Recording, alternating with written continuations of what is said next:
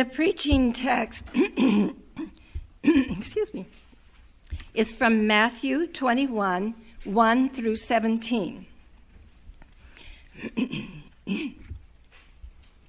when they had come near Jerusalem and reached Bethphage at the Mount of Olives, Jesus sent two disciples, saying to them, Go into the village ahead of you, and immediately you will find a donkey tied and a colt with her.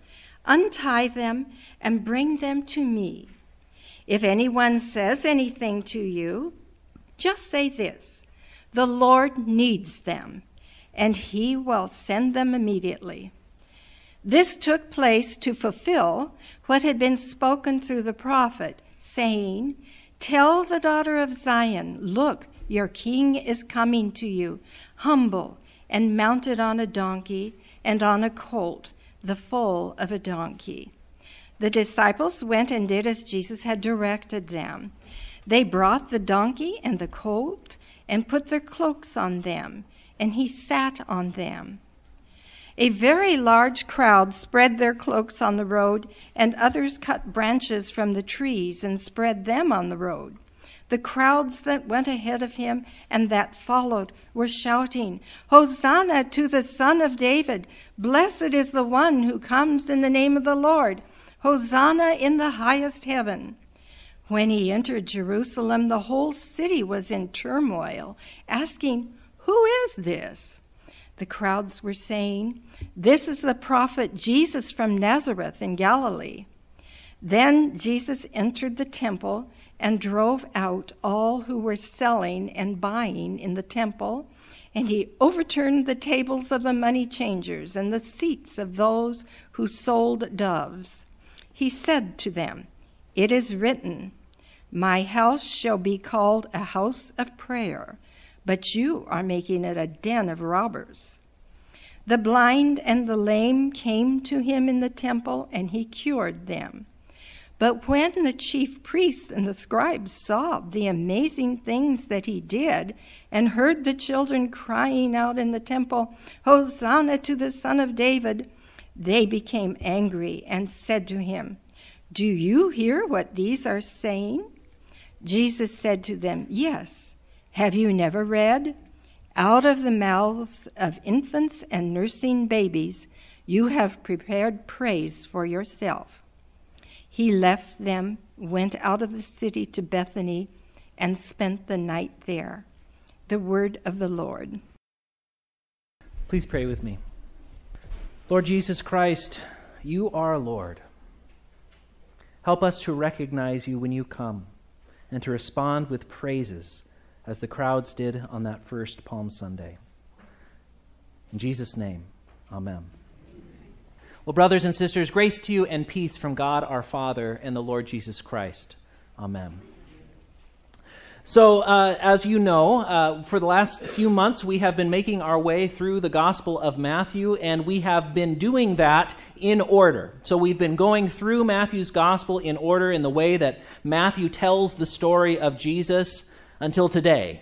Today, we are going backwards in time a bit. So, for the last three weeks, we've been hearing uh, these various stories that Jesus has been telling in and around Jerusalem. So, last week, we heard about this last judgment, the sheep and the goats. Uh, the week before that, we heard about this parable of bridesmaids. Uh, ten of them, five were foolish, five were wise, five were uh, not ready when the bridegroom came, five were ready. Uh, and before that uh, was a story of a wedding banquet, a king who throws this wedding banquet from, for his son, and none of the invited guests come. So he has his servants gather everyone in off the street. Well, those stories all happened after our reading for today, but of course, today is Palm Sunday, so we couldn't really be reading the triumphal entry of Jesus into Jerusalem ahead of Palm Sunday. So we're jumping backwards in time just a little bit uh, today, just so uh, you have an idea of where we're at. And Matthew, when he tells this story, all of the gospel writers, they have their own way of telling the story of Jesus. And a story like this one, which all four gospel writers tell, Matthew, Mark, Luke, and John, tell of, John, of Jesus, rather, coming into Jerusalem, uh, they all have their own uh, unique spin on the story. And Matthew tells his story especially to show that Jesus is Lord. Jesus is king. Jesus is the one who is in charge. And he tells it this way right from the very beginning of this story. So they come up to this village, right, Bethphage, and uh, Jesus sends his two disciples in uh, to go. And you'll notice in Matthew, uh, Matthew's the only one who tells this particular detail. It's not just a donkey; it's a donkey and her colt. There's actually two animals uh, that are being uh, brought in here. And whether there were actually two animals, the other gospel writers only talk about one, or whether Matthew is doubling it. Matthew does this with stories. He tends to, uh, instead of there just being two demoniacs, two demon possessed men, for example, who the demons get driven into pigs. Uh, Matthew, or instead of being one, Matthew has two in his telling of the story. Matthew has this way of doubling, and I'm not sure exactly what his idea is, but it's this way of Jesus being the fullness uh, when he comes, even more so than Mark or Luke when they tell the same story. But anyway, so they go to get these animals, and uh, he sends his disciples, and he says, Now, if someone says to you, you know, why are you untying these animals and bringing them out to me? Which you can imagine would be a, a, a reasonable question to ask. These two men just come in and start uh, taking this donkey out. Uh, he says, Tell them the Lord has need of it, or the Lord has need of them. Now, that might seem like a strange thing to say because, of course, the person who's most likely to ask, What are you doing untying these donkeys? would be the master, the owner, the Lord of this donkey and her colt. And yet the disciples are to say to Jesus, or to the, this man, the Lord, that is Jesus, has need of them. Their Lord has need of them. So, what kind of a Lord is Jesus? Well, first, he's the Lord of the donkey, Lord of the donkey and her colt. Now, this donkey doesn't really have uh, the same idea or the same symbols attached to it in our culture today as it did uh, in those days. Uh, we kind of think of donkeys, or at least I do, as sort of a silly animal, right? You don't really want to be a, a donkey. There's some other names for donkey that I won't say here. Uh, but you know, that's not a, a, it's not a good thing. Well, in those days, donkeys were your normal transportation animal. So if you wanted to ride something somewhere, you'd ride a donkey. You wouldn't usually ride a horse. Horses weren't used for transportation at that time. They weren't even used for agriculture. Horses were war horses. Horses were, uh, were used in times of battle and war. But for your everyday uh, transportation, even if you were royalty, you would use a donkey. Donkeys were the animals that were used. And so when Jesus uh, comes and he decides he wants to ride into Jerusalem, this is a little bit unusual because Jesus has been walking his entire ministry until now. As far as we know, there is no time uh, when we're told about Jesus riding anywhere. Uh, even beforehand in the Christmas story, remember you think of Mary and Joseph coming down to Bethlehem, and we always picture a donkey. There's not even a donkey in that story. There's no riding anywhere uh, up until this point. Jesus is deciding to make a statement here. And so he decides to ride in, which is not uh, the usual uh, way that the crowds are coming in. Not everybody's riding into Jerusalem, most people are walking. Uh, but he decides to ride on a donkey. He rides not on a horse, not on an instrument of war, but on a donkey on your normal, peaceful transportation. There's a story in the Old Testament, in fact, when Solomon, who was King David's son, is anointed as king, and there's some conflict about who is going to be David's successor, which of David's many sons is actually going to be the king. And David steps in in his old age and decides Solomon is the one who will be king. And to do this, they sit him on David's mule, on David's donkey, or related to a donkey, and he uh, is ridden through Jerusalem. He is anointed as king, and this is the way that Solomon's kingship is established. And here Jesus is doing something very similar on his way into Jerusalem. This makes some people uh, nervous, as we see. Uh, we heard it in the children's story. I like the way that they brought that out. Uh, this could get us into trouble with the Romans. Of course, the Romans are the occupying force. Who's the Lord uh, coming into Jerusalem? Well, it ought to be Caesar, it seems. But Jesus comes in and he goes straight to the temple. And when he gets to the temple, he does something else that is going to offend some folks he drives out these money changers, these sellers of uh, animals in the temple. Now, we often think these must have been some pretty bad people coming into a place of worship and trying to make a quick buck. Uh, but really, they were actually there to serve the sacrificial system. I mean, think about it. If you needed to travel 50 miles to go and make your uh, sacrifice uh, in the temple in Jerusalem, let's say you lived up in the north in Galilee, where Jesus was from, uh, and uh, you had to make your way all the way down to Jerusalem, you don't really want to bring your sacrificial animal with you if you can avoid it. So, what would happen is people would sell their animal up where they were, and they would take the money with them. And when they got to the temple, they would buy an animal there to offer as a sacrifice. So, for example, uh, two doves. Uh, doves is a, is a common uh, sacrifice for many purposes under the Old Testament law.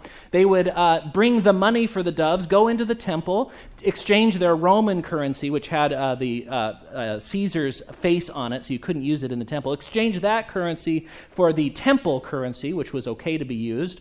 Uh, that's why those money changers were there. And then they would use that to buy the doves that they could then give to the priest and offer for their sacrifice. So when Jesus comes into the temple, he shows that he's yet another kind of a Lord. So he's a Lord of a donkey, he's also Lord of the temple because he drives out these uh, merchants, these money lenders, who were serving the uh, institution of the temple, who were serving the sacrificial system of the temple. And what does he do? He sits, and the blind and the lame come into the temple to be healed by him. Now, if you know much about the way the temple was set up, uh, the temple was very restricted about who could go where. So there was an outer courtyard where only uh, uh, Gentiles could go no further. If you weren't Jewish, you couldn't go in past this outer courtyard. Uh, and then there was an inner courtyard beyond that where only men, Jewish men, could go. Uh, and then in beyond that, there was a place that only priests could go. So there were these levels of, of holiness. Uh, and the temple was designed to make sure people stayed in their appropriate boundaries. And one of the limits that's placed is if somebody has uh, a, a, a deformity of any kind, if somebody is blind or is crippled, then somebody is then they are not allowed to come into these inner courtyards. But what does Jesus do? He goes in and he welcomes them in and he makes them acceptable. He makes them clean. He heals them. Jesus is Lord even of the temple. Jesus disrupts all of these activities which were serving this system of sacrifice, of, of, of uh, giving something in order to make up for our lack of worthiness before God. And Jesus comes in and he heals people and he makes them worthy. What other kind of Lord is he? He's the Lord of Jerusalem. The whole city was shaken when Jesus came into. Did you notice that? If you remember at the beginning of Matthew, uh, when the Magi come uh, to visit this uh, newborn Jesus, they come into Jerusalem and they ask, Where is the one who has been born King of the Jews? We saw his star in the east and we are here. And it says the entire city was terrified because they knew that Jerusalem already had a king. His name was Herod at that time and Herod would not respond well to his power being threatened by another king. And of course, we know uh, that that story did not end well for uh, the young uh, boys two and under of Bethlehem who were slaughtered by Herod as he sought to secure his hold on the throne in Jerusalem. Well, here comes Jesus again, riding on a donkey being, uh, being welcomed by the crowds, given a royal welcome as a coming king, a peaceful king, but a king nonetheless. He has entered into the temple and has shown himself to be Lord even of the temple. And all of Jerusalem is frightened. Now, it's especially appropriate that this happens as the Passover is coming. Do you remember what the story of Passover is about? What happens at Passover, the original Passover?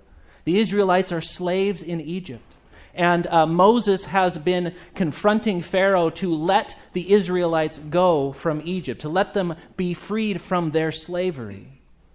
And finally, at the end, after all of these plagues have come, there is a final plague, which is the death of the firstborns, both human and animals. But the way that uh, the Israelites are spared by this is they observe the Passover. They uh, slaughter the Passover lamb, which they will eat. They put some of the blood on their doorposts, on the, the, the top of the doorway and on the sides. Uh, and this way, when the plague comes through, it will know to avoid those houses that have the blood on their doorposts. And this is how Israel then is delivered from their bondage in Egypt. Now, if you're the Roman Empire, and you are occupying Jerusalem and have been for about a century at this point. And Jerusalem has a history of rebellions, it's happened again and again. And you're coming up on this annual feast of Passover when Jerusalem is full to capacity. All sorts of people are in town. And the main story of Passover is of God delivering his people Israel from their bondage to a foreign nation you can imagine why you might be a bit sensitive about any sort of riots or uprising happening. And so when Jesus, just a few days before the Passover, rides into Jerusalem, the crowds are, are hailing him as the one who comes in the name of the Lord. They're shouting, Hosanna, which means save us, it means deliver us to Jesus. You can see why Jerusalem might be trembling. Because if Jesus is Lord of Jerusalem, that means that Caesar is not. So, what kind of a king is this Jesus? What kind of a Lord is this Jesus? He's not a conquering hero on a war horse. He is the Prince of Peace, riding on a donkey. He's not a ruler coming to demand tribute, but rather the Good Shepherd who will give himself for their sake. He is not a new Moses coming to command the Romans to let my people go, though the crowds want him to be. But he is instead the Lord of life, who interrupts the ministry of sacrifice in the temple to bring healing to those who are the outcasts. What kind of a Lord is this Jesus? What kind of a king is this Jesus? He is a Lord for you, finally. Because he comes into Jerusalem not just to make a point about who he is, not just in order to teach us some good lessons about what a good kind of king is. He doesn't even come necessarily to uh, deliver the uh, Jerusalem from the political domination of the Romans, because the Romans stick around for another generation before finally destroying Jerusalem. Rather, he comes to die. He comes to be offered up for you, for your sake, for the sake of all of us. He comes to die on that cross so that in the spilling of his blood, we might have the sacrifice which gives us the forgiveness of sins. He comes to die on the cross so that by his death, the power of death would be defeated and that life would reign eternally, even for Gentiles such as us. In a few moments, we are going to receive communion. And in the sacrament of communion, the body and blood of Christ is given to you as a promise of the forgiveness of sins. Jesus Christ's sacrifice is given to you in edible form so you can eat it and digest it, and it can become a part of you, so that you may know down to your belly, down to your core, that Jesus Christ has died for you, and that his sacrifice is all that you need. Amen.